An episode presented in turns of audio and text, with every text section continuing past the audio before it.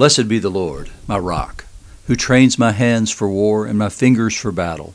He is my steadfast love and my fortress, my stronghold and my deliverer, my shield, and he in whom I take refuge. It's a portion of Psalm 137.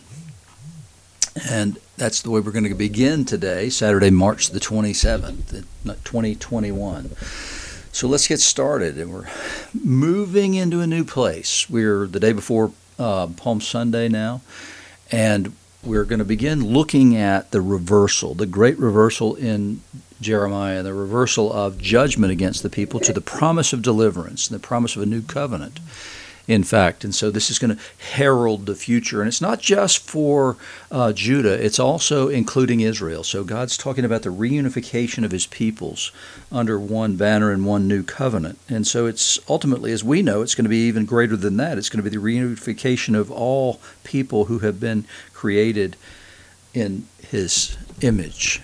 And so in 31, uh, Jeremiah 31, 27 to 34, he says, The days are coming when I'll sow the house of Israel and the house of Judah with the seed of man and the seed of beast. And so he's going to fill the land again with all these things. And then uh, as it uh, as I've watched over them to pluck up and break down, to overthrow, destroy, and bring harm, so I will watch over them to build and to plant, declares the Lord. And in those days they shall no longer say, The fathers have eaten sour grapes, and the children's teeth are set on edge, but every one shall die for his own iniquity. Each man who eats sour grapes, his teeth shall be set on edge. There's this new way of doing the covenant. It's not like we lose sight of collective responsibility, but but your sins don't drag me down. One of the interesting and humorous, I guess, things that you can know about um, Jewish eschatology, which is what happens at the end of time, is this: that in the at the final judgment after you die actually you pass into the garden of eden for a period of time until the final uh, trumpet sounds. And so as you pass into the garden of eden however you've got to pass through a cave. And that cave is where adam is. And so as the, they see it as as you pass through there, you come in tut tutting, shaking your head, kind of blaming Adam, and he gets his revenge because you've done this forever. And, and he looks up and says, No, no, no, no, no. I'm here for my sins. You are here for yours.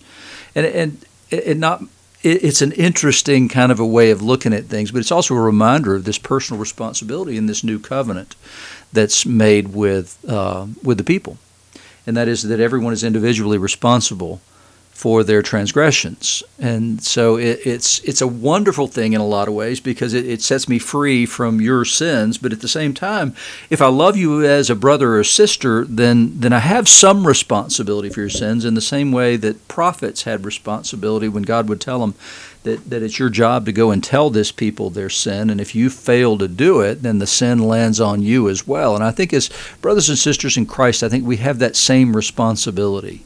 We need not be fault finders, but when we see sin and when we see problems, we need to confront those things as brothers and sisters in Christ, that we have an obligation because we have love for that other person. We want them to be all that they can be, and we don't want them to die in their sins, as it were. And so it's important for us to remember those things. And God makes this wonderful promise of the this new covenant is not going to be like the the covenant that I made with their fathers in previous days. It's I'm going to write my law on their hearts individually. And so there's going to be this new way of doing things and, and how they could possibly have parsed that outside the, the, the giving of the Holy Spirit, I'm really not sure. And, and he says that, that in the future it'll not be that one shall teach his neighbor and each his brother, saying, Know the Lord, for they'll all know me, from the least of them to the greatest, declares the Lord. You can remember there's a cynicism that we see in different places, including in the Gospels, of the, um, the leaders of the people in Jerusalem, even at that time, are cynical about the way the, the people respond. They, you know, they don't know anything; they're ignorant, and so there's there's this th- this idea that goes through everything that, that says is that, and, and, there's still a belief that kind of exists like this, and that is that the highest thing you can um, devote yourself to is the study of the law. And there's some tension in uh, Judaism and, and in the land, particularly actually, over that idea, because you get people who have now the Chabad movement, for instance, and others like that, have who have decided that they're going to devote themselves to the study of the law, which means they don't have to make a living, they don't have to serve in uh, the military or any of that kind of stuff. No, so you've got to provide for them some way. So you've got a class of people who are not providing anything for the common good, you know, in, in a material way, um, who are in fact just doing nothing except devoting themselves to the study of the law, which sounds noble, but at the same time, that's really not what God set us up to do. Um, and also, it, if we take seriously the promise here that that n- no longer will each teach his neighbor and his brother, it, it, does come down to that. And the problem is, is that a, that a chunk of the money that people then make has to be given to these who are studying the law because it's considered such a noble thing and such a holy and righteous thing. They're becoming sadiqs, and to the which is a righteous man. To the extent that you invest in that, then you also gain credit for their work. So it's it's an interesting sort of a thing, but but we've been given the Holy Spirit, and that's the way we understand that in Christianity. Doesn't mean there's no room for paid clergy and things like that. People who devote themselves to the Word of God and to the shepherding of the people. That that doesn't mean there's no use for that. But but I wonder sometimes about what we've made of it. so anyway, then we come from there to this whole idea of who is Jesus and, and how much do we believe in him? You know, and I've told you that John is a, a, a journey in belief and to belief because there's belief in the beginning, certainly, there's right from the start. Um, there is belief that the disciples believe this, they believe that, but then everybody has to keep coming up, coming up, coming up. And so here in, in the gospel lesson today, we're in the uh, the death of Lazarus is in view here, and so he comes and Martha goes to get Mary. And we're not told that, that Jesus asked for but that's exactly what Martha tells her. The teacher's here and he's calling for you. And so Mary went, and, I, and maybe Martha thought, well, he, he's, you know, she's special to him in a way that I'm not. And so um, Mar- Mary goes to him and she says exactly what Martha says when she arrives there with Jesus, and that is, um, if you had been here, my brother would not have died. It's a great statement of faith, but there's also this painful edge to it because they had called for him, and Jesus determined to wait until he went to them, even because he loved them, is exactly what it says.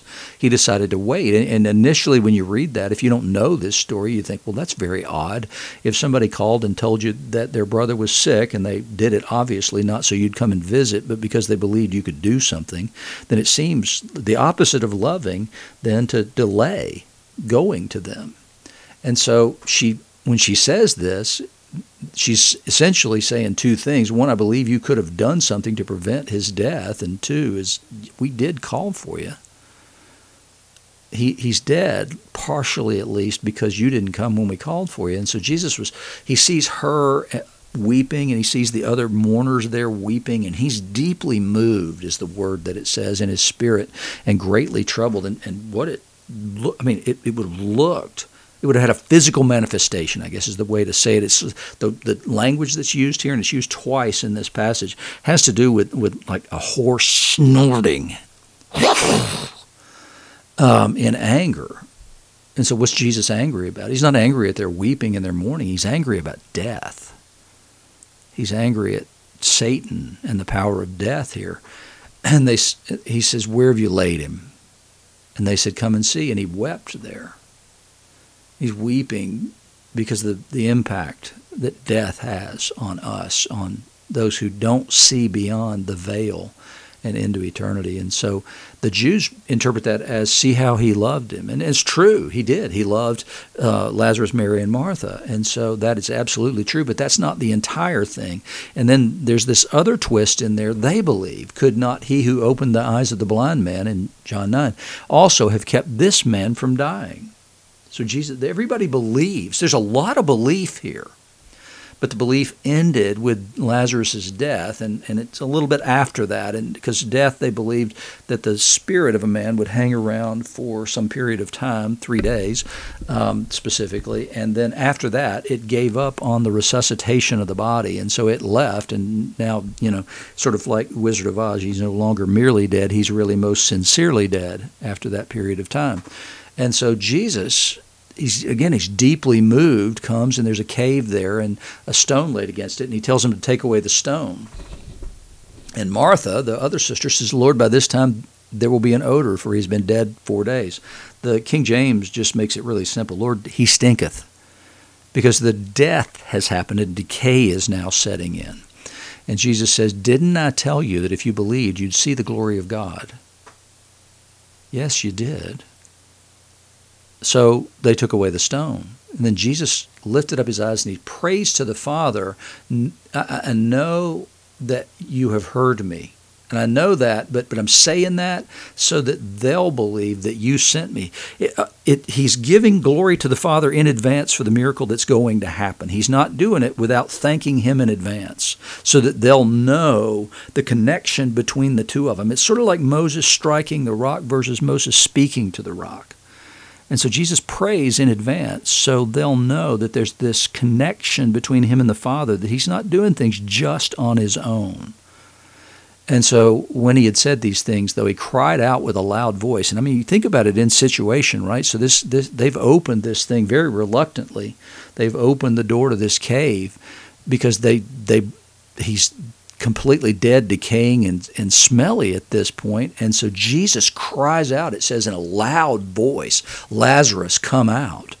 I mean, everybody there is, is probably thinking, has he lost his mind? And then the man who died came out, his hand and feet bound with linen strips and his face wrapped with a cloth. Jesus said to them, Unbind him and let him go. Think about the resurrection. They find the burial cloths there. But here, Jesus cries out with a loud voice. Everybody believes until the moment that he cries out. They don't believe that he has any power over death. And so he proves here that he has this great power over death, which would be a frightening thing to see. It would have been really frightening to hear him scream like that, with crying out with a loud voice, Lazarus, come out. You know, a lot of people have made the point that, that unless he uses the, the name Lazarus, it's potential that everybody around there who was dead could have come out. And so in this case, he's calling Lazarus out. And so they, because of their faithfulness and belief in him to this point, get to see the greatest miracle prior to the resurrection. And Paul keeps on talking about this whole idea in some ways of resurrection, new covenant himself, because he's explaining to the Romans that, you know, here's the thing, here's the way to think about yourself, the church, Christianity, and its relationship with Judaism. And, and he assures them that God's covenants are irrevocable and permanent and eternal, and therefore the Jews will be brought back in to this covenant because God made the covenant with them. And so he's he is assuring the people that um, as regards the gospel, they're enemies for your sake, but as regards election, they're beloved for the sake of their forefathers, for the gifts and calling of God are irrevocable. And then he compares it the other way around. Just as you were once disobedient, now you've received mercy. So now they're disobedient so that they can show mercy because everything has to be built on that one foundation, which is mercy. You can't get in still thinking it's about works. You have to see your own disobedience in order to know that what you receive, you receive by mercy, just like the people of Israel did in Jeremiah's time. The, the people who were, and the people in Egypt, uh, the, the Jews in Egypt, they knew that it was the mercy of God that brought them and gave them that land the Jews of Jeremiah's time at when they come back know that it's God's mercy that they've come back because they've had 70 years to stew in their own juices and recognize their own disobedience of their fathers. And so they're pleading back to the forefathers with whom God made the covenant. But but they've got to return to righteousness and that's the reason Ezekiel is uh, kept the synagogue or started the synagogue movement there to make sure the people were instructed in that time while they were in Babylon and he, Paul sums it all up by saying, God has consigned us all to disobedience that he may have mercy on all.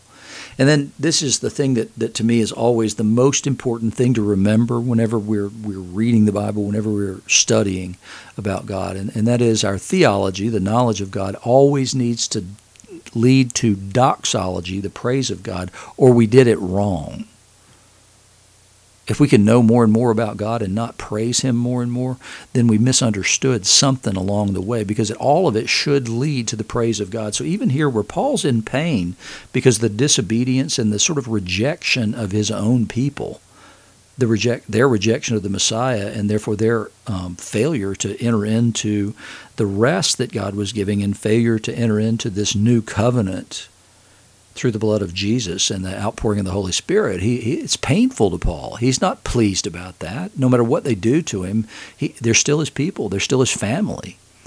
And so he comes to the end of that after he makes this statement he is consigned all to disobedience that he may have mercy on all paul gets it right he's done 11 and a half chapter or 11 and three quarters chapters of heavy duty theology for the Romans. And, and then, but that leads him to this one thing. Oh, the depth and the riches and, and wisdom and knowledge of God. How unsearchable are his judgments and how inscrutable his ways. And if you want to sort of see more of that, go look at Psalm 139, which is David's psalm. So he finishes that and he says, For who has known the mind of the Lord, or who has been his counselor, or who has given a gift to him that he might be repaid? For from him and through him and to him are all things. To him be glory forever. Amen. And I can't do better than that.